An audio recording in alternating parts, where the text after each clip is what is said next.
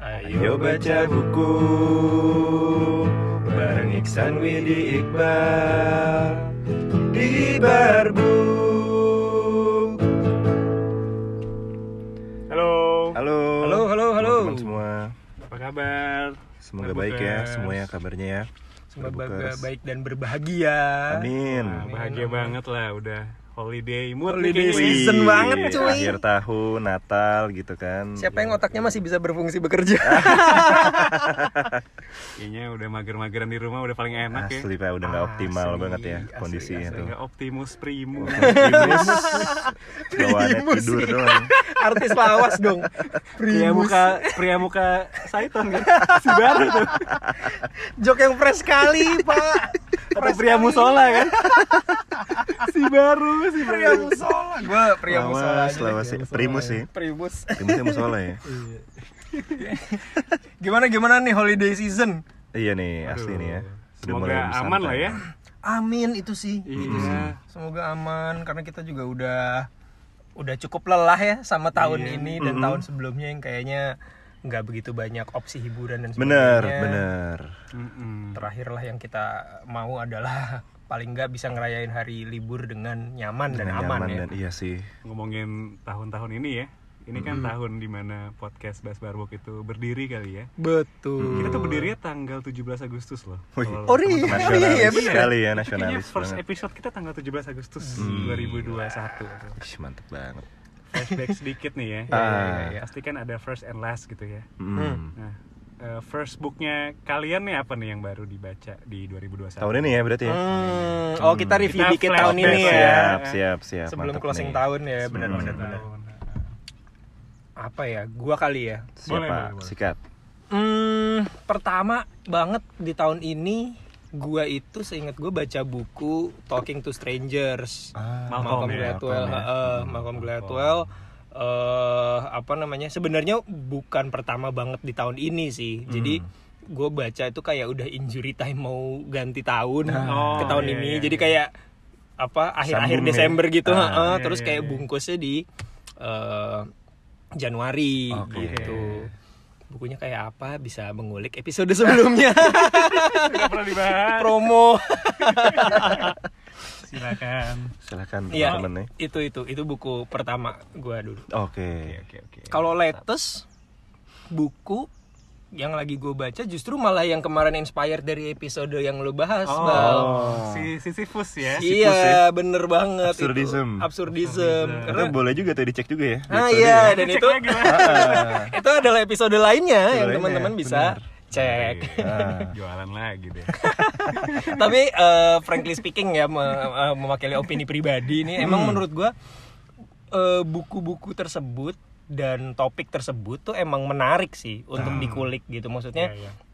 eh, bukan cuman kayak promo-promo doang Iya, gitu kan iya. tapi emang kayak menurut gua eh, ketika kita membaca buku-buku tersebut ya kita jadi ada punya perspektif baru lah Betul, banget betul. sih. gitu yang bisa memperkaya kehidupan Iya.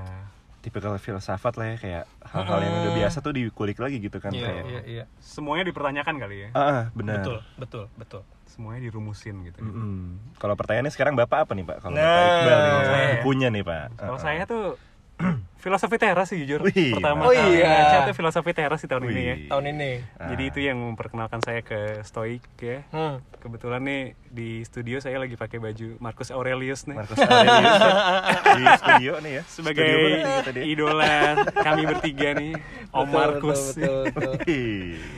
ya gitu sih cuma Hmm. ya personal take baca itu ya teman-teman mungkin udah tahu lah kita sering banget ngebahas stoik ya Dan itu entry juga point yang keren banget entry sih point emang. yang keren apalagi itu juga bisa jadi semacam antidot untuk anxiety kita kali ya atau Hmm, betul banget. keresahan kita gitu Iya. kan ya Mm-mm. karena diajarin juga di sana bagaimana cara mengontrol dikotomi kendali gitu Hmm. kan ya Mm-mm. lalu eh, banyak inilah banyak inspiring stories lah di di stoik ini gitu Agree. Nah itu bisa dicek juga ya episodenya ya. Yo, iya. Episode awal ya kayaknya. Banyak kali ya stoik ya. Banyak tuh Ah. stoik banyak kita banyak ya. banyak Heeh.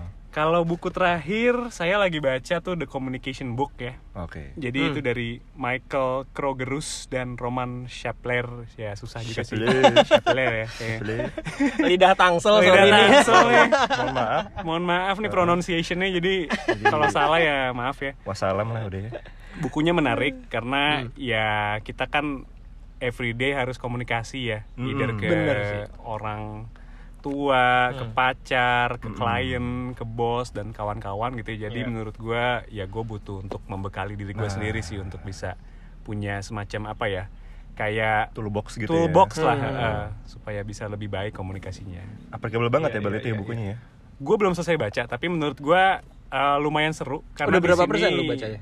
30% lah ya. Hmm, hmm. Karena di sini tuh mengom- mengkombinasikan banyak-banyak teori dari eh, Aristoteles, terus ada teori dari Robert Cialdini si penulisnya Influence, Hmm, even hmm. ada Robert Greene juga di, dikulik gitu di sini. Jadi itu semacam kayak Hmm. summary book untuk komunikasi berdasarkan eh, autor-autor yang udah terkenal. Oh, wih, menarik tuh. Jadi Dan dia udah keren ya. mensummarizekan untuk kita lah ya Iya, pembaca Summarize, gitu ya. Ah. bener, summarize banget. Jadi ini cuma 190 halaman ya. Hmm. Jadi kalau misalkan lagi di suatu situasi apa gitu, tinggal Hmm. buka si konten ini udah bisa lihat nih butuhnya di mana gitu. Oh, langsung job and career menuju ke situ iya, gitu iya, ya. iya, Jadi keren udah bisa langsung uh, decide. Ini si penulis ini yang bikin decision book juga tuh. Kayaknya Hmm. Iksan udah pernah baca ya kalau nggak salah. bukan baca sih pak itu Oh, pakai aja baca. sih Oh, buat pakai ya? skripsi buat apa kan butuh Iya, iya, iya. referensi kan framework banget Framework banget kan ya. Iya, ah. iya, iya.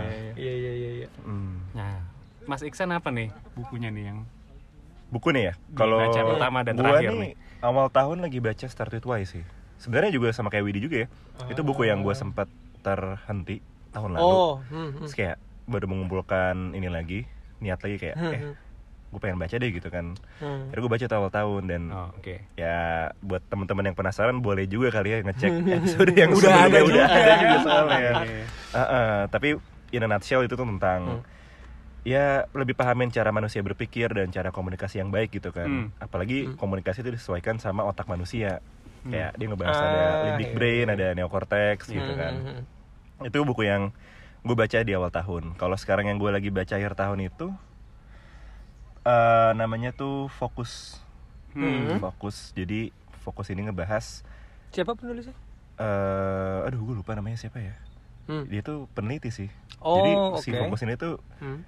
awalnya tuh jurnal ilmiah gitu Hmm. sama dia dikumpulin jadi eh, satu buku Ya. dan buku itu Oke. ngebahas tentang psikologis manusia sih Hmm. Lebih ke arah manusia itu sebenarnya punya eh, dua tipe Hmm. yaitu Hmm. promotion oriented sama prevention oriented kalau promotion Hmm. tuh orang yang pengen eh, memaksimalkan eh, apa namanya dampak positif dalam hidup dia gitu Oh, Oke. oke, oke, oke. Sementara kalau orang yang nega, eh, prevention oriented itu gimana caranya dia bisa ngilangin semua dampak negatif di hidup dia. Oh, oke. Hmm, hmm, hmm. Dan dari dua sudut pandang itu nanti bakal berpengaruh gimana cara kita bikin komunikasi yang baik, Hmm. Oh, gimana kita bisa bikin oke. konten marketing. Hmm, hmm, Jadi hmm. banyak gitu implikasinya. Wah, Mungkin bakal dibahas lah ya next. Boleh ya. tuh, Oke. boleh Jadi episode tuh. kali ya? Jadi episode Kalau ya. udah di kelar ya? episode boleh Ah, tuh. ah. Tapi Betul, mungkin betul. di next next season nih kita juga sekalian mau Oh, cerita kali ya. Bener, Ah, ah. ya ya ya benar benar benar. Jadi eh, rencananya sih kita akan break liburan dulu ya. Betul, Ya, liburan betul. tahun baru dan Natal dulu lah ya, masing-masing dari kita ngumpul sama keluarga masing-masing. Betul. Itu kan take some break, nyiapin yang lebih matang lah ya. Comeback stronger ya. Comeback Ah. stronger Di season pastinya. 2 ya? Season 2. Yes, Pokoknya season kita dua. udah mau ngonsepin banyak hal ya di Hmm. season berikutnya Hmm. tuh. Bener, Pasti bener. eh, terima kasih juga berkat dukungan teman-teman semua yang udah dengerin, Yes. Iya. udah nge-support kita selalu. Kita dapat banyak banget masukan yang bakal kita Yes, salurin itu di sih. season 2. Itu dia sih. Mm. Mengakomodir input dari teman-teman yang udah Mm. dengerin juga gitu. Betul. Jadi ya kita akan matengin konsep dengan lebih baik pastinya. Yes, betul. Eh, dan bukannya berarti ini episode terakhir juga ya karena kita Mm, masih iya. punya special episode. Episode, Eh, iya. Kita pre-record eh, akan tayang tetap di minggu depan teman-teman. Yes. Masih dengan penerbit KPG ya? Yes, Ya, betul. ya. Masih dengan episode dengar sastra Dengar bicara, Sastra Bicara. di minggu depan. Mm-mm. Jadi teman-teman eh, tune in aja. Betul. Nah. Oh iya, kita mau ngucapin dulu ya selamat Natal dan tahun baru juga nih buat teman-teman ya. Oh bener sih. Betul, bener, betul bener, sekali. Iya, iya. Semoga berbahagia selalu ya. Akhir tahun. Ya, Iya. akhir semoga tahun damai ini. Natal, berkat buat sekeluarga, Amin, teman-teman semua, Teman-teman semua. bagi yang merayakan. Mm. Karena ngomongin tentang Natal ya. Jadi Hmm. tahun baru ini kan sangat erat dengan perkaduan kali ya. Jadi Hmm, mungkin dari ya, kita kado-kado suka akhir tahun kirim-kiriman gitu ya. kado atau Hmm, mungkin di kantornya suka bikin kayak secret Santa ya, Ya. tuker-tukeran Hmm. kado gitu Bener, di bener. sesama divisi gitu kan. Kalau dulu di zaman kuliah gue namanya Dudu. Apa, tuh? Dari siapa untuk aduh gue lupa pokoknya kayak lu tuh ngirim Dari siapa? DS dari dong. si- iya. dari untuk aduh gue lupa deh Dari istilahnya. udah untuk Umi. dari udah iya, iya, heeh. Fusion Sumatera. iya. Nggak nyambung. iya dari udah untuk umi ya ah. Multikultural ya, Pak. Multiculture kan. Iya loh. kirain gitu kan tapi dia gitu juga Ah. ngasih Ya, tapi intinya sama. nggak tahu gitu kan dari Hmm. siapa Nggak tahu ya. Nah, Ya ya ya ya. ya. Nah, Menarik, kita coba ini kali ya. Imagine kali ya, nih kita lagi dalam situasi Secret Santa gitu kan, mau kasih Oh. kado gitu. Nah, Mm. kado apa yang mau kalian berikan nih? Tapi kan karena kita podcast buku, pastinya kadonya harus buku dong gitu kan ya. Betul. Jadi kita kasih ke Pak Widi kali ya. Silakan, Oh. Cerita nih. gimana pak Baik. Pak siapa nih Pak Widi nih? kasih Oke. ke siapa nih pak Gue kalau gue bayangin settingan kayak Secret Santa kantor gitu ya. Kalau Iya, di iya, kantor kan kita bisa kadang baur sama tim lain juga kan. Iya, iya, iya. Gue ngebayangin sesuatu yang eh, bisa multifungsi, bisa karena kan diterimanya kalau Secret Santa kan random kan, bisa tiba-tiba yang terima bos lu, bisa yang Iya. terima tiba-tiba peer lu atau Iya. bahkan misalkan anak magang atau siapa gitu. Iya, iya. gue ngebayangin tema yang bisa berguna secara umum Hmm. ke banyak orang itu eh, stoik sih. Oke. Back to the roots dong. Back, to the roots. roots banget kan Iya, iya, si iya, stoa ini. Jadi gue ngebayangin kalau gue mau ngasih buku yang mungkin kalau si settingannya Secret Santa kantor kan random Hmm. ke lingkungan kantor itu sih si buku bertema stoa judulnya adalah Stillness is Key. Oke, karena Gitu. applicable untuk seluruh Se- untuk banyak orang dan kadang tuh gini sih kalau di setting kantor tuh kan kadang lu eh, misalkan lu lagi disuruh ngerjain A sama bos lu gitu tapi lu tahu ketika lu di assign untuk ngerjain sesuatu lu punya deadline lain yang mungkin nggak disuruh direct dari bos lu ya. tapi eh, itu akan jadi pain atau jadi issue kalau lu nggak beresin Oke. gitu Ya, ya, jadi ya, kayak ya. banyak lagi distraction kan tuh padahal Iya. sebenarnya bukan distraction juga tapi eh, something yang harus lu kerjain Betul, gitu kan. Oke. banyak noise lah gitu Ya. Nah, eh, Stillness is Key ini si buku ini dari judulnya kan eh, kelihatan ya bahwa dia tuh mencoba eh, memberi sudut pandang stoa eh, pada orang yang banyak menghadapi noise, Ya. Hmm. ya kan. Jadi mungkin gue ngebayanginnya, eh, oh ya ini cerita dikit background bukunya ya, Boleh, boleh. si Stillness is Key ini ya. Jadi Stillness is Key ini bukunya ditulis berdasarkan eh, inspirasinya itu dari tokoh stoa eh, yang dia tuh emang pad- eh, si tokohnya tuh namanya Seneca. Oke. Hmm. Si Seneca ini kan pada waktu itu kan dia asistennya Kaisar Nero ya, Hmm. Ya, yang jahat itu kan. yang jahat. Jadi ya Kaisar jahat pula gitu kan pada masa itu bisa menggal pala lu kapan aja gitu Iya. kan. Dia hidup di dalam pressure itu. Hmm.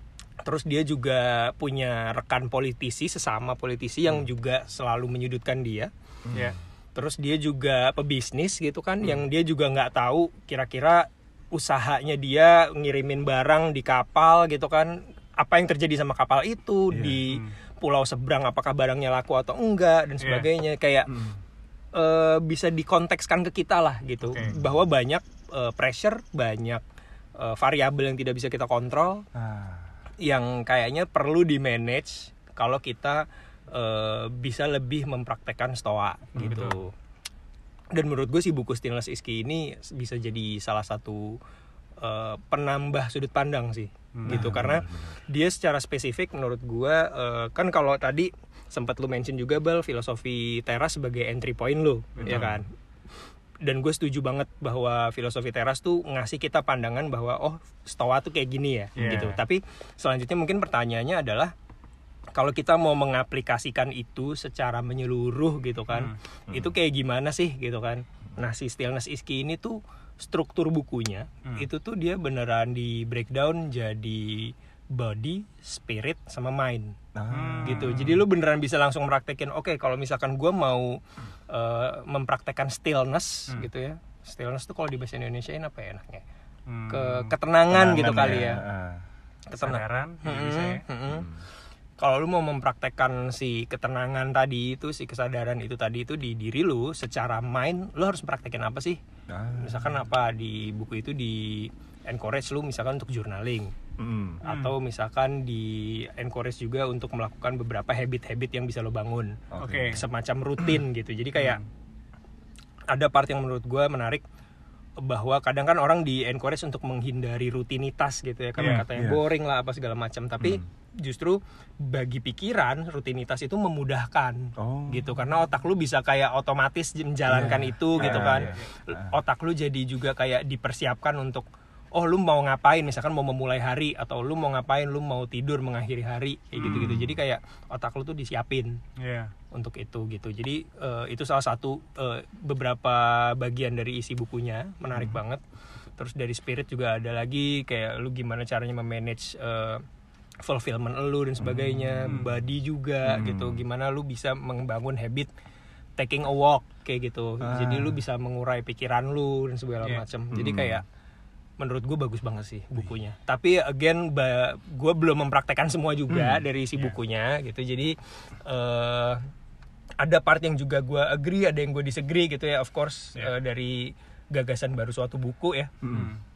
Eh itu tem- enaknya serunya di situ sih jadi silahkan teman-teman juga mengulik Wih, mantap. Mantap. Emang stoik itu Gitu. filosofi yang paling applicable ya dan Iya, punya sudut eh. pandang gitu kan. bener-bener Bisa dari uh, stillnessnya, ada juga kan bukunya Angle-nya banyak ya? Iya, Angle-nya ada dari banyak. ego ya kalau nggak salah kan. ego benar Ego is the enemy kan bukunya Ryan Holiday juga ya. Iya. Wih keren banget sih ya. Bang stoik Rian ini. ya. Bang ya. Rian, Rian, Kang- Kang Rian Rian. liburan di konteks liburan kan. Rian Holiday. di konteks Rian liburan. holiday season. Iya.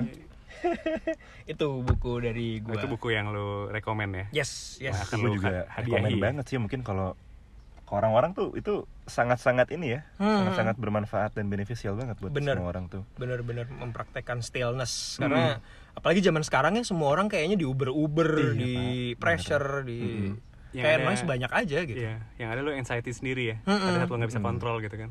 bener Nggak bener, cuma orang bener. kantor, mungkin anak-anak sekolahan juga gitu ya. Gue ngeliat anak SD Iya. kan nggak punya, nggak bisa ketemu langsung sama teman, Hmm, harus iya. pakai layar. dan gitu. mungkin juga pressure mereka buat sekolah juga tinggi mungkin sekarang Iya. ada ekskul apa ekskul apa gitu. Wah pelajarannya pak, gue liatnya tuh susah banget. Pak. benar sih. Udah udah ngomongin apa gitu ya. baru kelas berapa kelas tiga udah perasaan dulu begitu. kita belum belajar tuh kelas gitu gitu Kayaknya kita masih main-main doang zaman dulu ya. iya. Sekarang kayak udah serius banget. benar benar benar agree agree agree Ya, ya, ya, ya. Kalau bapak Iqbal gimana nih bapak Gimana, Pak? Iqbal Saya nih ya sekarang ya. coba, Siap. coba mau ke siapa Ya paling kalau kasih hadiah ke siapa lagi kalau bukan ke istri kali ya. Wih mantap. siap baik Karena eh jadi gue tuh pengen banget kasih buku namanya A New Earth. Hmm. Itu yang tulis adalah eh, Eckhart Tolle ya. Hmm. hmm. Jadi kenapa kasih ini ke istri gue gitu kan? Jadi istri gue ini kan recently baru mengikuti kursus mindfulness ya. Hmm, Jadi oke. sepertinya dia on the way to become a Zen master mungkin ya. Mantap Master ya. Shifu dong Shifu kan ya. Tapi sebenarnya dia berkecimpung di dunia mindfulness ini eh, before it was cool lah katanya. Oh. Jadi dari sebelum heboh gitu ya. Jadi gue ingin menghadiahkan satu buku yang menurut gue cocok untuk dia baca juga karena Mm-mm. eh, punya same elemen sama ketertarikannya dia gitu. I see Nah mungkin teman-teman udah familiar ya sama Eckhart Tolle ya. Jadi Pak E- Pak Eckhart nih atau Pak Tolle ya. Tol. Iya. Nih Tole disebut-sebut nih sebagai spiritual rockstar gitu ya. Wih. Hmm. Jadi ajarannya itu menemukan kedamaian melalui being in the present moment gitu. Kalau kata Widi tadi stillness ya. Hmm. Mungkin itu mirip-mirip sama kita yang eh, biasa disebut mindfulness kali ya. Hmm.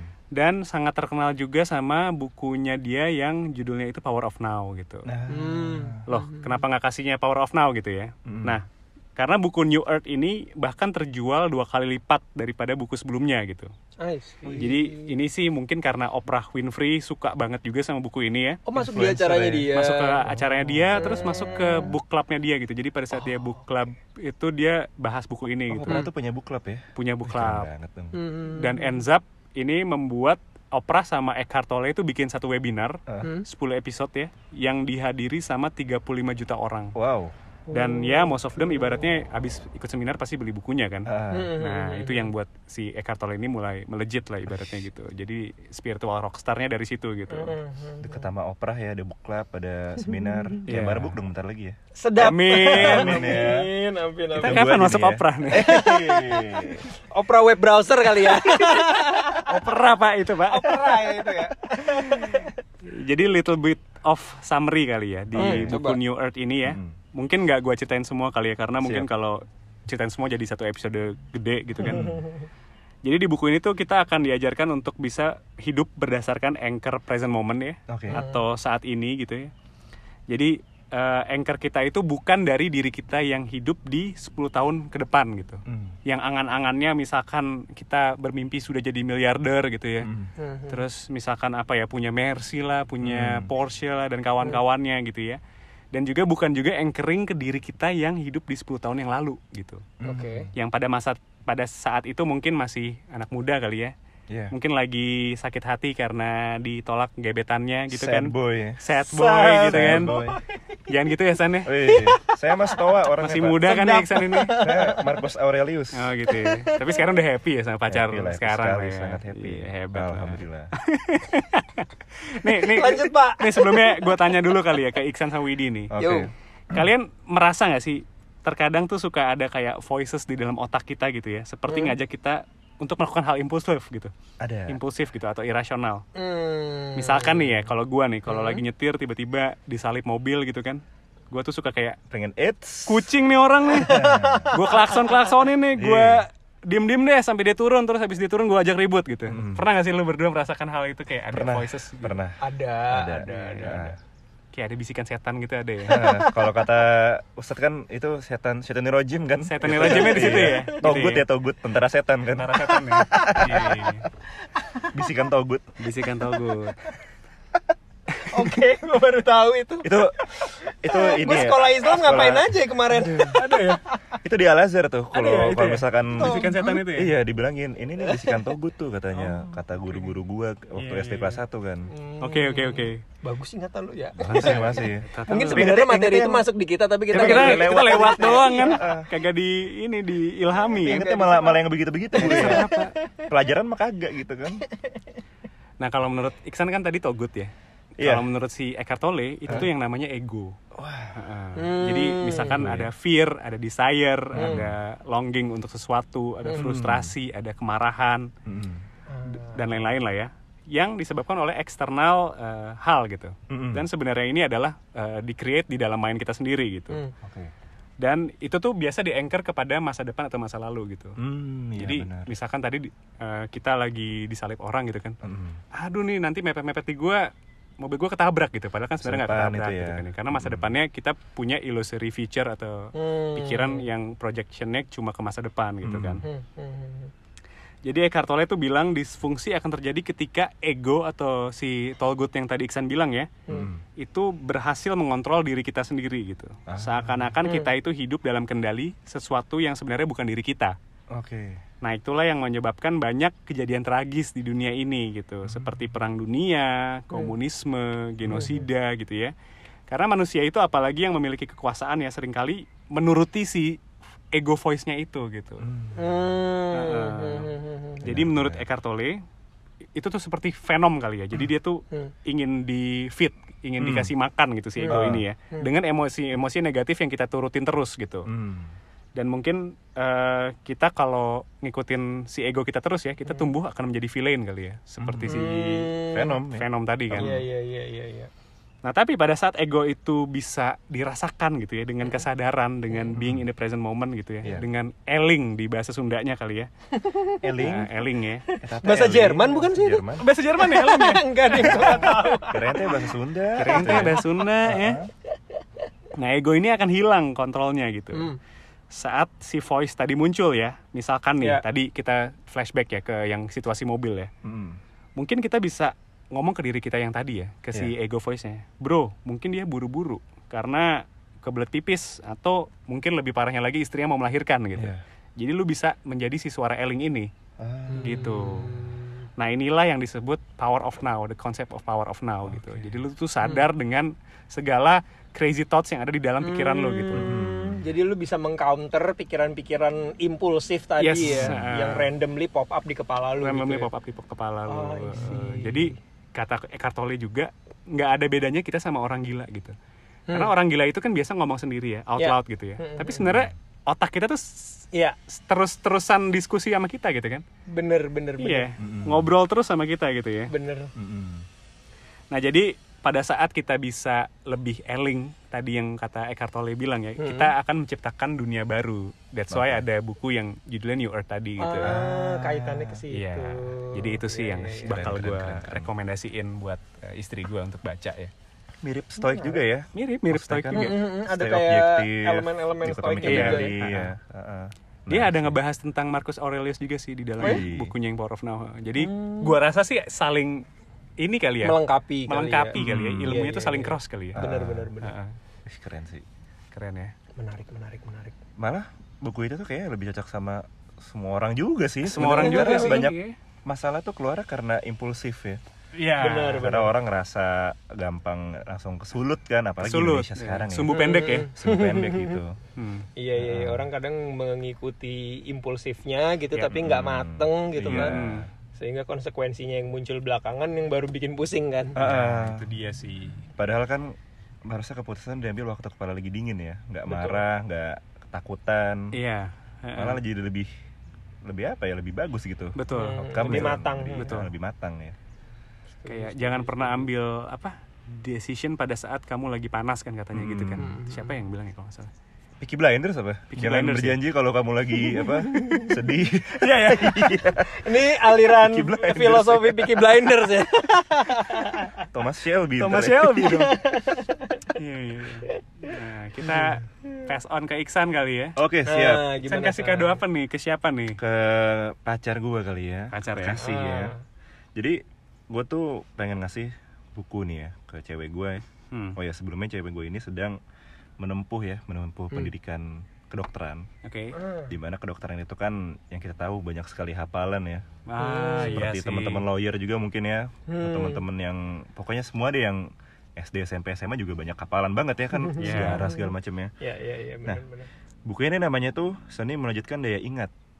Oke. Dari wih udah OP banget dari dari Bahasa namanya bahasa Seni ini Melanjutkan. Indo ya? Buku ini Indo sebenarnya berarti? buku bule.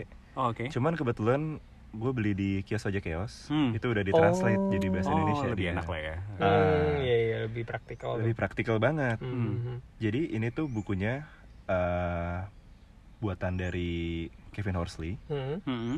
dan itu cocok banget buat kita kita lah yang kadang suka lupa gitu kan ya. Lupa ada pernah gak sih kayak Tadi aja kita lupa ya di Al Azhar diajarin apa aja. Iya, belajar apa? Udah blank, blank Ah. slate udah.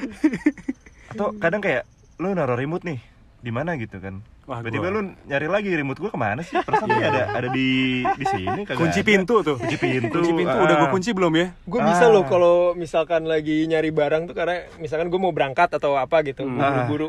Gue nyari kacamata gue yang lagi gue pakai. si pintar. Mungkin itu bukan masalah memori, masalah ginkgo biloba. Mesti minum earphones ya. tuh. Bukan baca buku itu, Pak. iya, itu kayaknya emang kurang gizi di otak aja ya. Kesehatan itu ya lebih ke Kesehatan, ya. Iya loh. Lanjut lanjut. Oke. Jadi si buku ini tuh tulisan dari autornya namanya Kevin Horsley. Hmm. Hmm. Jadi kalau teman-teman yang udah tertarik sama topik-topik kayak meningkatkan daya ingat, habis Hmm. itu speed reading, Hmm. namanya tuh Kevin Horsley ini mungkin udah nggak asing ya. Sama Hmm. juga nama mungkin Tony Buzan kalau teman-teman tahu nih. Hmm. Tony ya. Buzan tuh jadi Tony Buzan tuh gurunya bukan guru ya. Kayak Eckhart Tolle sama Marcus Aurelius kali ya. Oh gitu. Jadi dia tuh mempelajari Hmm. eh, apa ilmu-ilmu dari Tony Buzan. Hmm. Jadi kalau Tony Buzan tuh kalau teman-teman tahu mind, mind mapping namanya. Oh, Oh, metode oke. mind mapping yang Ah. kayak lu lu harus ngegambarin apa eh, pikiran lu ntar Iya. cabangnya ke mana Ah, kayak gitu benar, kan. benar. Divisualisasiin gitu ya. Ah, dia pakai premis utama dari mind mapping sebenarnya. Oke. Ah, Oh, Dan oke. itu Tony Buzan, eh si Kevin Horsley ini tuh baca banyak banget bukunya Hmm. Tony Buzan, baca banget eh, banyak jurnal ilmiah. Hmm.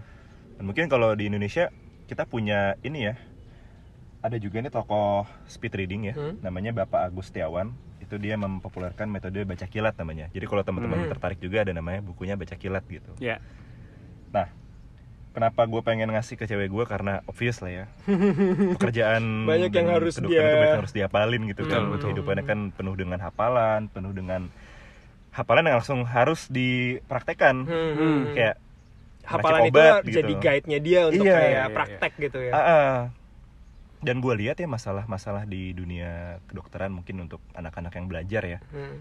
Itu tuh kesulitannya adalah kadang kita nggak mereka tuh nggak ngerti duluan gitu kayak konsep kayak gini tuh kayak gimana jadi nggak bisa ngapalin gitu Oh karena nggak hafal mati. ya? ngapal mati I kan nah buku ini cocok banget sebenarnya buat hafalan yang mati banget Hmm. tapi dihidupin sama dia jadi Oke. kayak konsep yang mungkin udah brain dead udah nggak Hmm. bisa diapalin Hmm. malah bisa dimainin sama dia betul Hmm. pakai imajinasi lah katanya dibilang sama di sama si Kevin Horsley nih Hmm. dan gue bakal coba ini ya jabarin ya key takeouts dari buku ini Mhm, mhm. Dah, di sini mungkin gue nggak bisa ceritain semua.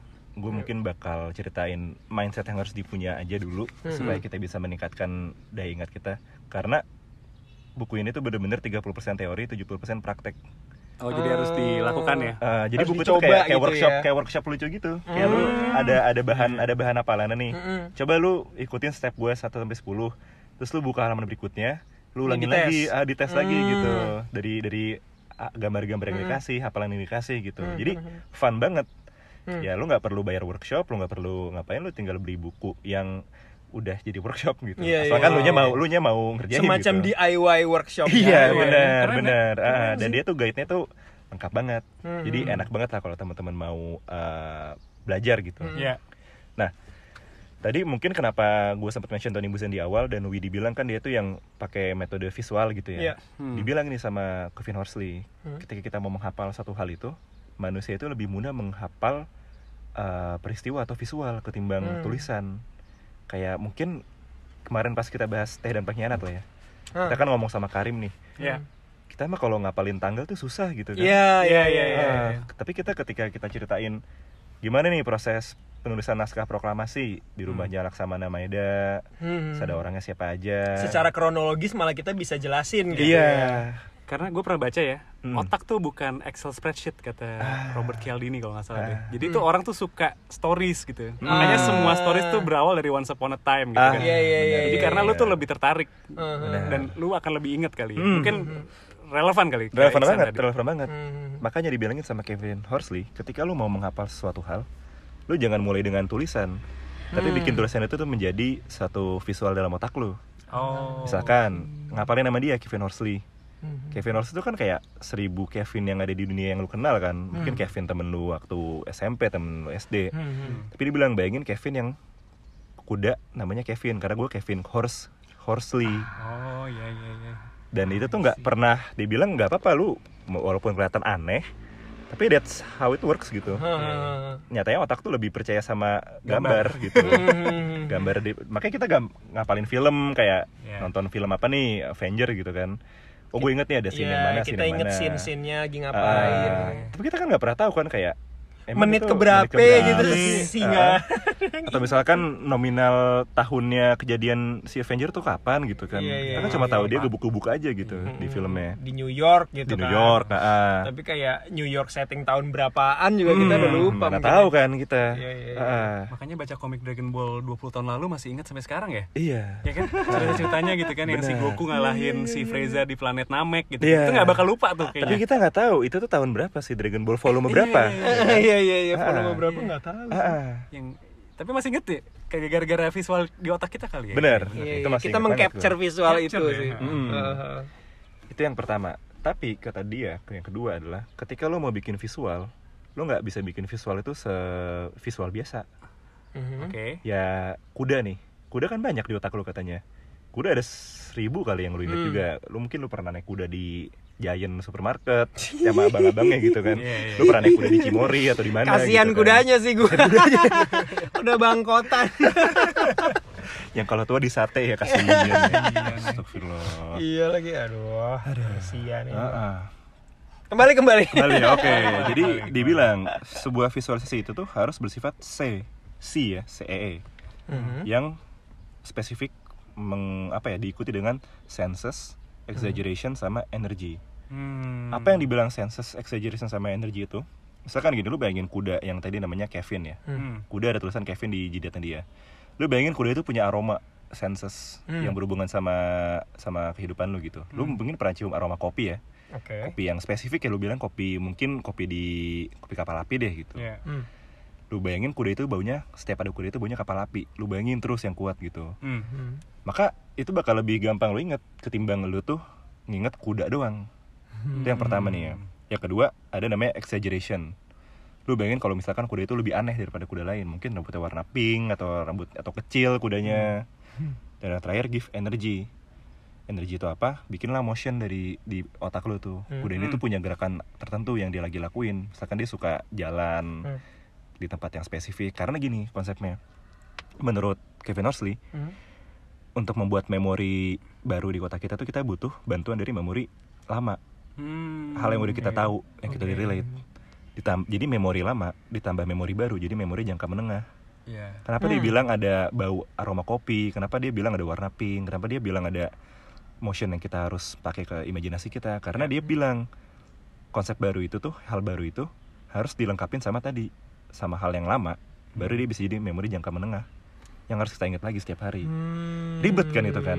Iya, iya, iya. tapi works gitu Hmm. worksnya kenapa karena buku ini tuh applicable untuk misalkan eh, lu nggak bisa ngapalin eh, ini ya satu paragraf gitu ya Hmm, tapi iya. lu tuh bakal tahu misalkan lu bahas eh, satu buku nih bab ujian gitu kan Iya. lu tahu kerangkanya tuh ada apa aja gitu Hmm. nanti lu tuangin di mind mapping ujungnya Hmm. si imajinasi lu tuh tadi itu Oke, jadi kayak satu imajinasi itu mengcapture katakan misalkan eh, satu bit atau satu part dari Mm-mm. paragraf tersebut gitu. iya benar dan bahkan yang lebih aneh lagi ya dia tuh bikin mind mapping di dalam otak kita jadi lu bisa buka terus mind mappingnya kayak kapan pun lu mau itu gue Hmm. pernah nyoba ya Hmm.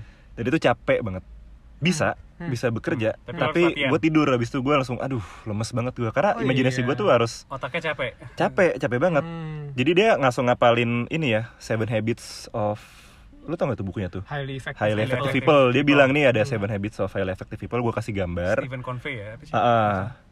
di gua di gua kasih gambar pokoknya ada gambar mobil Hmm. habis itu ada gambar lebah ada gambar piala gitu Hmm, hmm, hmm. Nah ini piala-piala dan mobil ini coba lu ilustrasiin gimana lu bisa ngapal tentang highly effective people Hmm. habitnya itu. Dan itu works dan itu jadi dia juga bikin caranya gimana bikin nyetor memori itu di otak lu, bikin Hmm. mapping sendiri, tapi udahnya capek banget pak.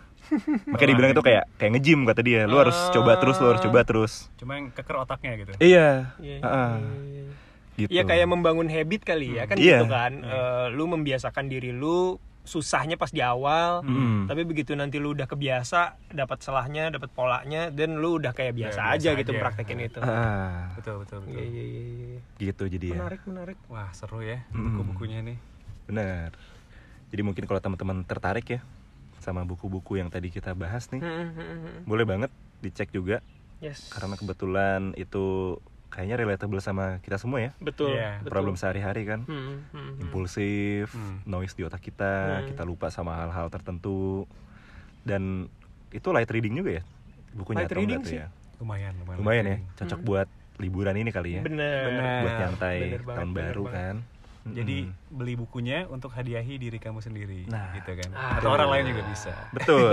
bener bener. Sebuah Karena ada tiga ya. kan tuh, Iya, ada tiga, tiga kan. kan. Satu Ah, buat diri lu, dua bisa buat yang lain. Bisa buat yang Iya, lain. benar. Sebuah closing yang ini ya. smooth ya gitu ya. Iya. betul betul betul. Oke, Mungkin mungkin kurang lebih itu ya iya. obrolan episode spesial kita bertiga Mm-mm. hari ini di musim liburan ini ya Iya. semoga bermanfaat buat teman-teman barbukers yang mendengarkan. Amin, amin. Eh, balik lagi seperti biasa di musim liburan tetap jaga protokol, eh, jaga kesehatan, semoga bisa menikmati waktu senggangnya bersama keluarga dengan lebih aman dan nyaman ya teman-teman. Betul. Tetap stay safe ya teman-teman semua ya. Ya. Yes. Sampai ketemu di tahun 2022 nih teman-teman semua ya. Wih. Yes, dan jangan lupa kita masih ada special episode KPG eh, minggu depan. Iya. Jadi Stay tune. Tune in. Iya. Oke. Thank you teman-teman semua. Stay tune dan stay safe. Terima Bye. kasih. Bye Bye. bye.